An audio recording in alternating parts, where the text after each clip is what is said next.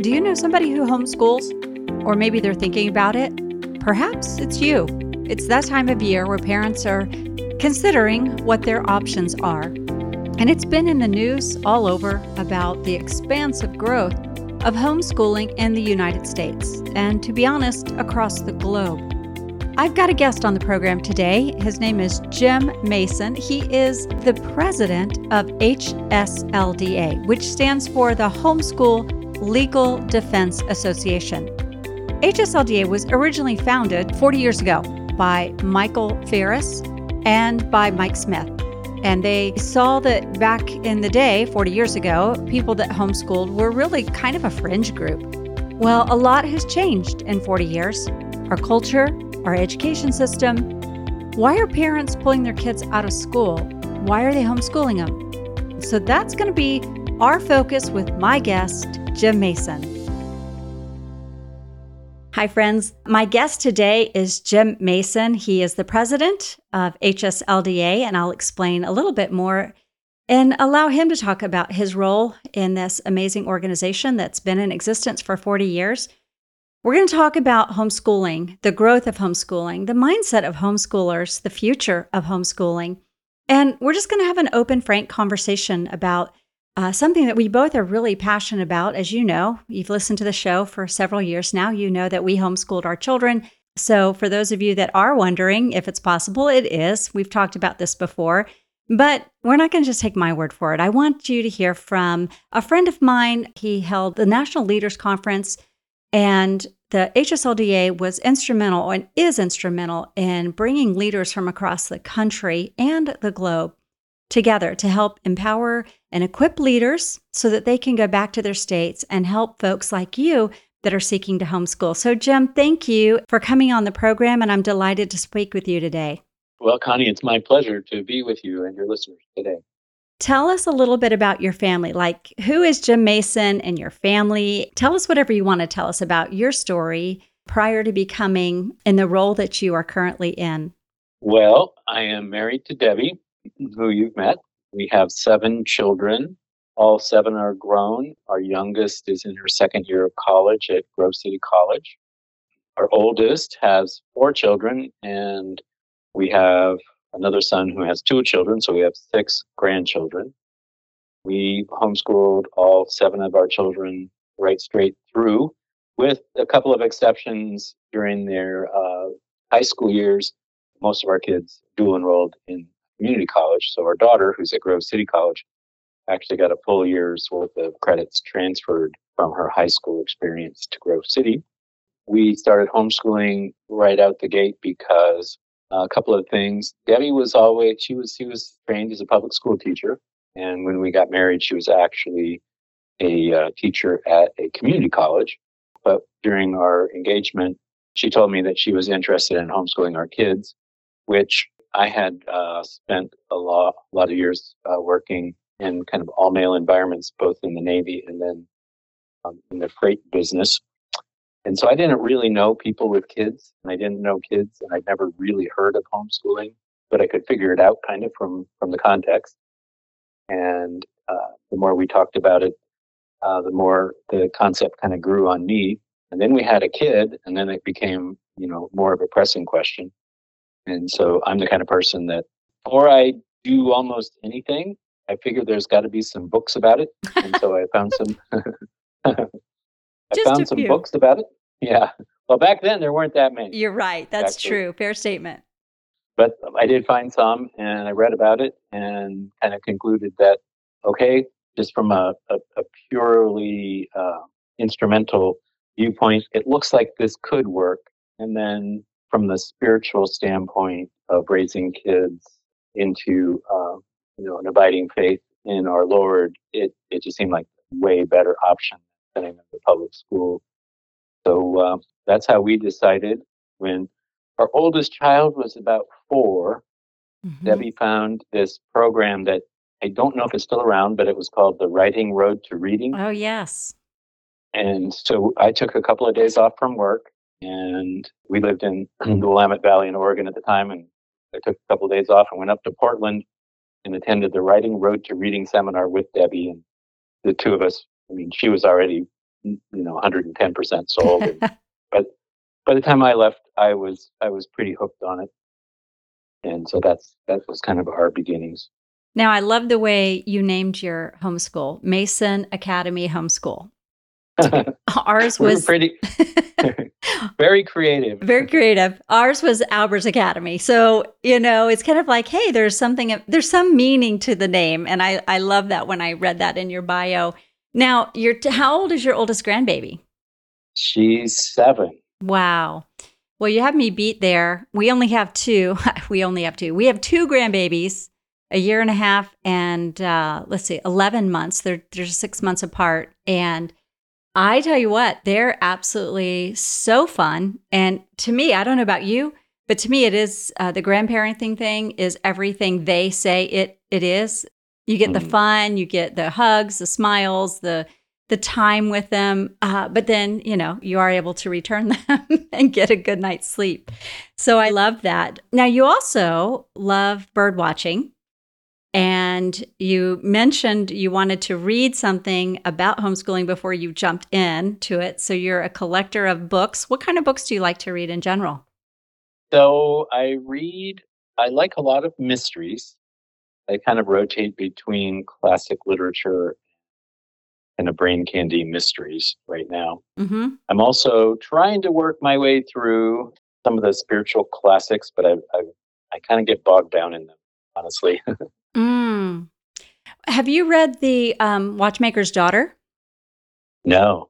That's the that's a story about Corrie ten Boom. Now, most people are familiar with The Hiding Place, but the author of this is very, very skilled at writing and writes a lot of World War II espionage thrillers, and they're basically on spies. And so he's written several books, but when he told me he was working on The Watchmaker's Daughter, I wanted to read it because I've read The Hiding Place, and that is only like 10% of the whole story. And so you may find that book interesting. I've had uh, the author on the program a couple of times to, to talk about some of his books and the works that he does, but you may enjoy that book. I'd love to know what your thoughts are on that. But, you know, it doesn't surprise me as a lawyer. You wanted to read a little bit about it. By the way, let me just say thank you for your service. I didn't realize that you were in the Navy. What made you go into law after you finished your service in the military? There is a uh, there is a story there, and it may be longer than you want to hear. Okay, um, do, do your do an executive summary. yeah, the executive summary is my friend in high school and I had decided that we would um, graduate early from high school, jam our way through undergraduate as fast as we could, go to law school, and then open up a law practice. And then I got a scholarship to uh, Navy ROTC, which kind of threw those plans out the window. Hmm.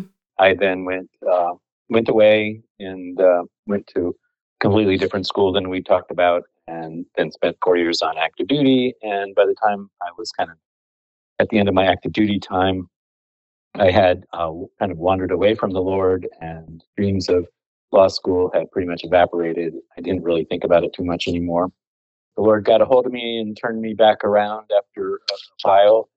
That led me into my relationship with Debbie. Um, we had decided that we wanted to kind of lead a quiet life, working with our own hands, and not didn't want to move around a lot. And we were very content in our community where she had been teaching. Mm. I, uh, at the time, eventually became a parole and probation officer there, sheriff's department, and we put down some pretty good roots and thought that's where we would stay. And then I got recalled to active duty for Operation Desert Storm. Wow. Got a free, all expenses paid trip to several Middle Eastern countries. it's one way to look at actually, it. it was actually a, a, great adventure. There was a time after uh, Saddam Hussein invaded Kuwait. Mm-hmm. Uh, almost immediately, they told us that my unit was going to be activated and sent over because of our specialty. Um, and then they be they were able to fill the roles with volunteers mm. uh, from all over the country. Uh, but eventually, they did recall my unit. And if I had not been married with kids, I would have volunteered probably just because of the opportunity to serve, but also the adventure of it. Mm. Um, but I didn't. Um, I didn't volunteer. But then the Navy told me I had to go, and so I I still had had my adventure, and uh, it was it was kind of an eye opener for me came back and felt like the Lord was really saying to me that it's time for you to kind of lift up your eyes, look over the horizon, try to do something um, more than just lead a quiet life in your little town. We had started homeschooling then. We were reading about this little law firm in Paeonian Springs, uh, Virginia, that was fighting all these fights all over the country on behalf of homeschoolers and homeschool freedom. Mm. Um, I actually wrote Mike Farris a letter, said, Hey, Mike, looks like I'm going to be going to law school next fall, and I'll be, you know, in three years, I'll be prepared to come and help you with this fight, homeschool freedom. He sent me a letter back and said, you know, you might want to think twice about that because we just don't have that much work for that many lawyers, and there's a lot of lawyers in the country already. I did it anyway, and uh, after I graduated and got about five years of experience, and there was an opening here at HSLDA, and a friend of mine heard about it and told Mike Farris about me, and ended up coming to work here. Now, for those of you that are new to the program, maybe you, you do not homeschool. Once upon a time, uh, homeschoolers were a, kind of a fringe group. They were just very a small group, and as it grew, then it became, oh, I, I know somebody who does that. So it's an incredible phenomenon that has happened. Jim, you recently became president. You did a, a wonderful interview. And friends, if you want to see that, learn more about what they do or how it started or how the movement started, I'll have the link to that YouTube video, that interview that Jim did with Mike and Mike in the show notes. So make sure you go over to conniealbers.com and check that out there. You, will really enjoy that interview. And you know, it's interesting, Jim, because when you mentioned uh, reaching out to Mike Farris, I like that you you kind of came in and I think it was 2001. Is that when you came in to is that when right. you joined? Yeah, 2001. Yeah. You have been around a long time. I think our children are probably about the same age as you've seen the growth, you've seen the changes, the struggles, the battles that have had to be fought. It's all a buzz right now, the explosive growth in homeschooling, like 50% increase and the pandemic forced people into this thing called pandemic schooling because it really wasn't homeschooling, but it did expose people to three things. And I worked for a congressman back in 2009, 2010. I had called him uh, 2020 when this was all happening for an interview. And he said three things, and I would love to know what you think about them and what you could add to it. But he said three things in a positive way that happened as a result of that and that was parents started to learn what their kids were learning in school. Two, he said, parents are spending more times with their kids. They're playing board games, they're going for bike rides, they're going outdoors, anything to get out of the house, depending on what state you lived in. And they started to realize that the suburban life, living outside or on the outskirts of a city, a big city, is actually pretty desirable. Would you agree with those three assessments? Uh, certainly the first two. I haven't really thought about the third one. I think they're, you know, so that the learning what was going on in school component, you know, I've heard an awful lot about that and read about it. And I think that's going to be with us for a while as parents have so two things happened, right? They they got to see through the Zoom window, get some insight into what was happening but then they also had their kids at home when they they probably would never have taken that step. Mm-hmm. There are people who may have been on the cusp of deciding to homeschool, and this was easy for them. You know, they just they kind of went right into it because they had to. There were people who might have been interested in homeschooling but weren't anywhere as close to making the, the decision. It helped them too. Then there are people who thought they would never homeschool, who um, both got that view through the Zoom window, but then also the second part uh, applies to all of them. They learned that it was really fun to be around their kids. Yes. So there's a guy, a friend of mine, who's uh, a psychologist, a professor of psychology. I think he's retired now. Mm-hmm. And he writes a blog for Psychology Today. His name is Dr. Peter Gray. He had a long career at Boston University. He was blogging throughout the, the pandemic and that's one of the things that he, you know, really emphasized that especially there are parents, you know, who have their kids kind of programmed from morning till bedtime with barely a minute to take mm. a breath. Mm-hmm. And because the pandemic shut everything down and the kids and the parents were all home together, they learned that they liked each other And they learned that spending time together over things that were not formal, but just going for a walk and looking at birds and reading books that you might not have gotten to and reading out loud, and all of those things really changed uh, the, the perspective of a lot of parents. The suburban life I've not, not heard of, other than just being home, being yeah. able to enjoy um, your neighborhood and your neighbors. And you know, the pandemic had a lot of bad things about it, but these these things are, I think are going to be enduring. One of the uh, interesting things that a fellow that I talked to made an observation that I hadn't heard before, and that was that parents who didn't have school age kids yet, that is, parents of younger children, mm-hmm. um, saw all of this happening at the same time, and they formed a belief that um, they would never put their kids in school for all of these reasons.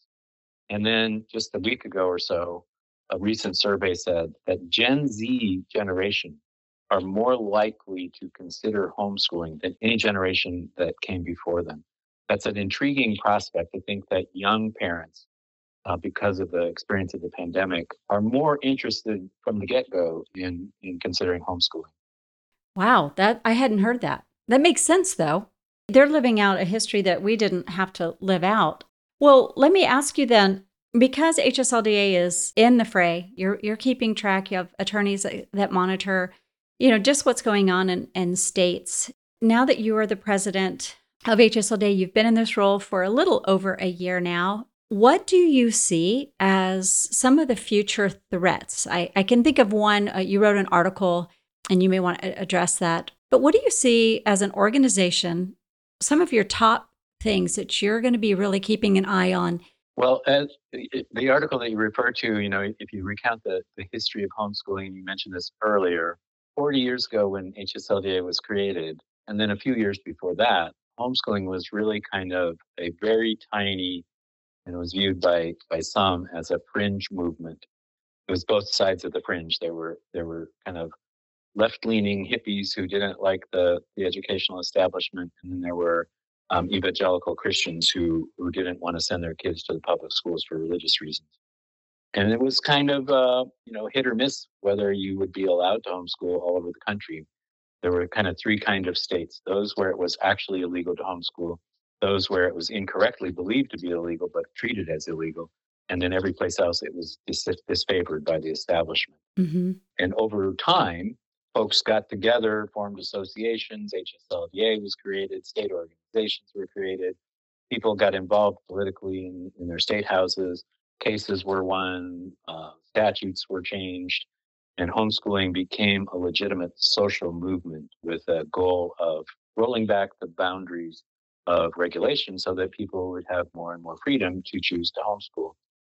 Over time, homeschooling became so well established. And then with the explosive growth during the pandemic and coming out of the pandemic, homeschooling today, it's not a fringe, it's not really a movement, it's really just an established method of educating children that almost anybody, if they're inclined to put in the time and effort, could could pursue.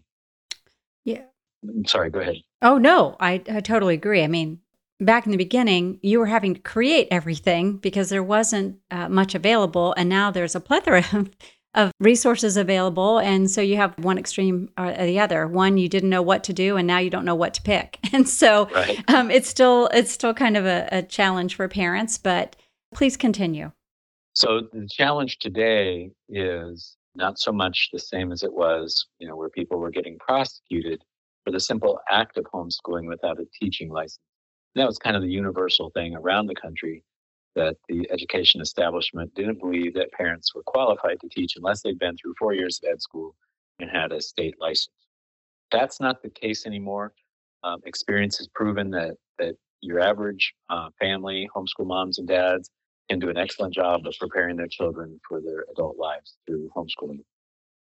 But um, today, there is a different kind of scrutiny being uh, placed on homeschooling you know, having expanded the boundaries of freedom to kind of as far as they can get in many places, there's a few holdout states.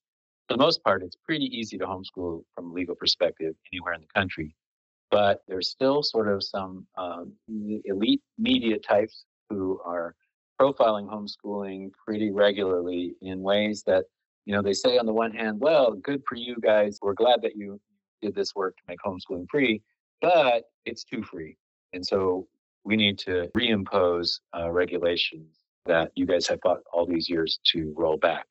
That's a increasing and accelerating trend since the pandemic has concluded. And we're watching all 50 states very carefully to make sure that you know there's still a there's still a sort of prejudice of, about homeschooling. Um, it's still a fairly tiny segment of the population, even though you know, as you mentioned earlier, everybody knows somebody who homeschooled, and most people know somebody who homeschooled and have a favorable impression of it. Mm-hmm. But there's still a bit of a prejudice that that there are these, you know, wacky people out there homeschooling, and we need to make sure that they are appropriately regulated for the sake of their children, which, you know, regulation doesn't really help anyone. Right. Um, it, uh, so that's that's a big thing that we're watching right now, and something that people don't think about often, and I think about often, Mm-hmm. is in the old days there were fewer people homeschooling, but the pressures on homeschooling were more dramatic and more severe. And so there were lots of big cases from a small population. Today, you uh, have a huge population of people homeschooling compared to the past, Mm-hmm. And you still have so now you have a, a whole um, you know a, a larger number of parents who still have regular interactions with the education bureaucracy, and those can be quite unpleasant and uncomfortable. You know, not in a statewide way, not in a you know you don't get prosecuted for the simple act of homeschooling, but you know there's like 13,500 school districts in America. And not every school superintendent and every school principal is still favorable to homeschooling. There is still an awful lot, a, a, tremendous amount of friction uh, between, especially parents who've had their kids in public school and now want to withdraw. That's a, a symptom of the pandemic as well, because you know, the school districts are hurting because so many people left and didn't come back. So now, when people are, uh, when parents are today considering leaving home uh, public school to homeschool, they receive a little bit more uh, scrutiny than than in the past, and we help.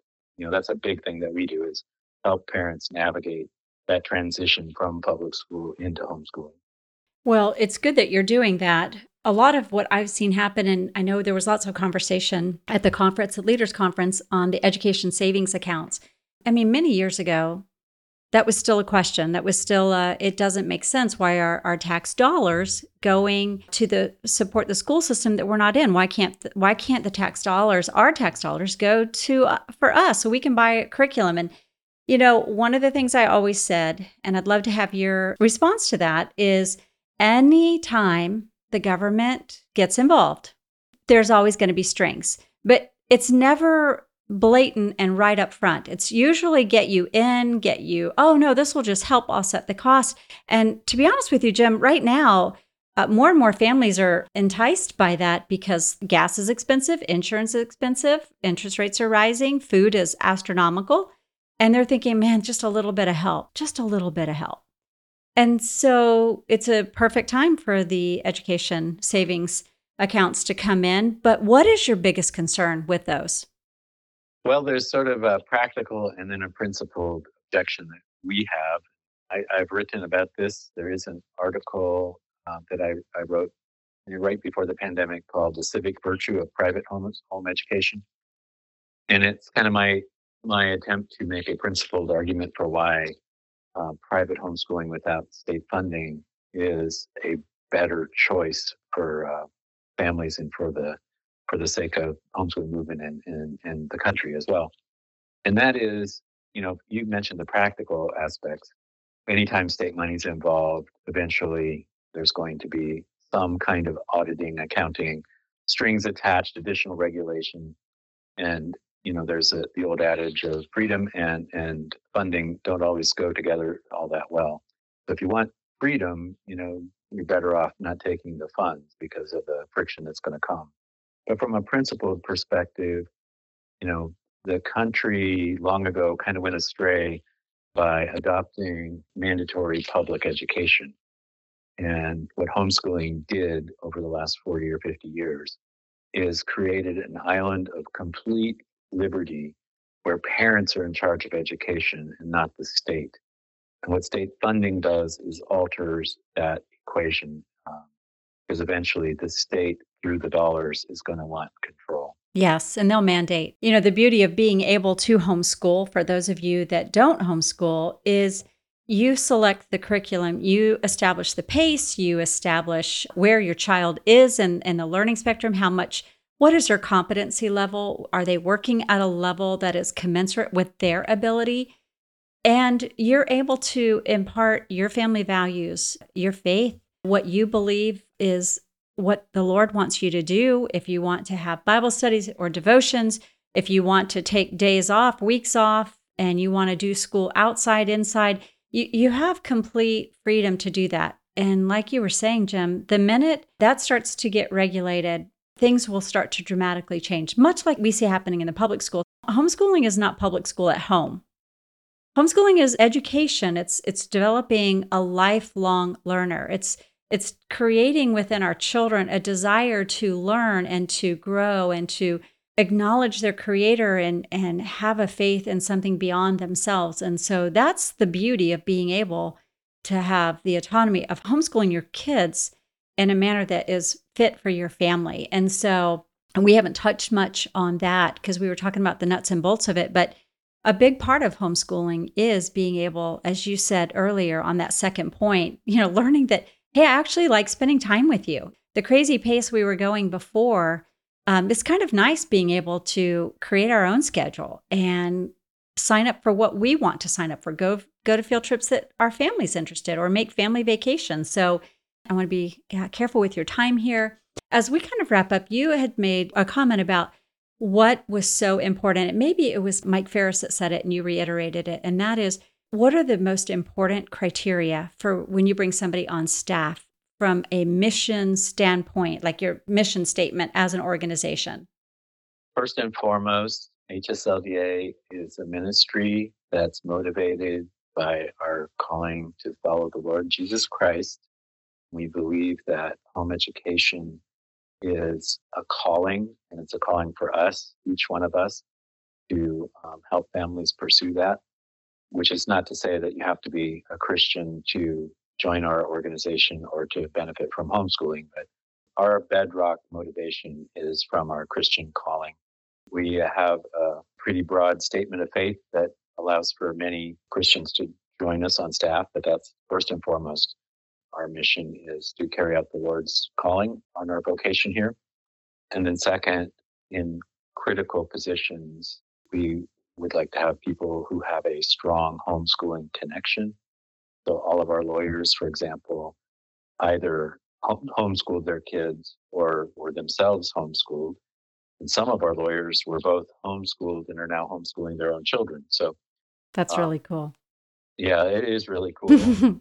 I really appreciate and value that because, and we want that in our key staff, of course, because we're not just helping homeschoolers. We are homeschoolers right down to the bone. Yeah. Uh, and that helps us to understand and it helps us to stay motivated and it helps us to have empathy. It helps us to have passion.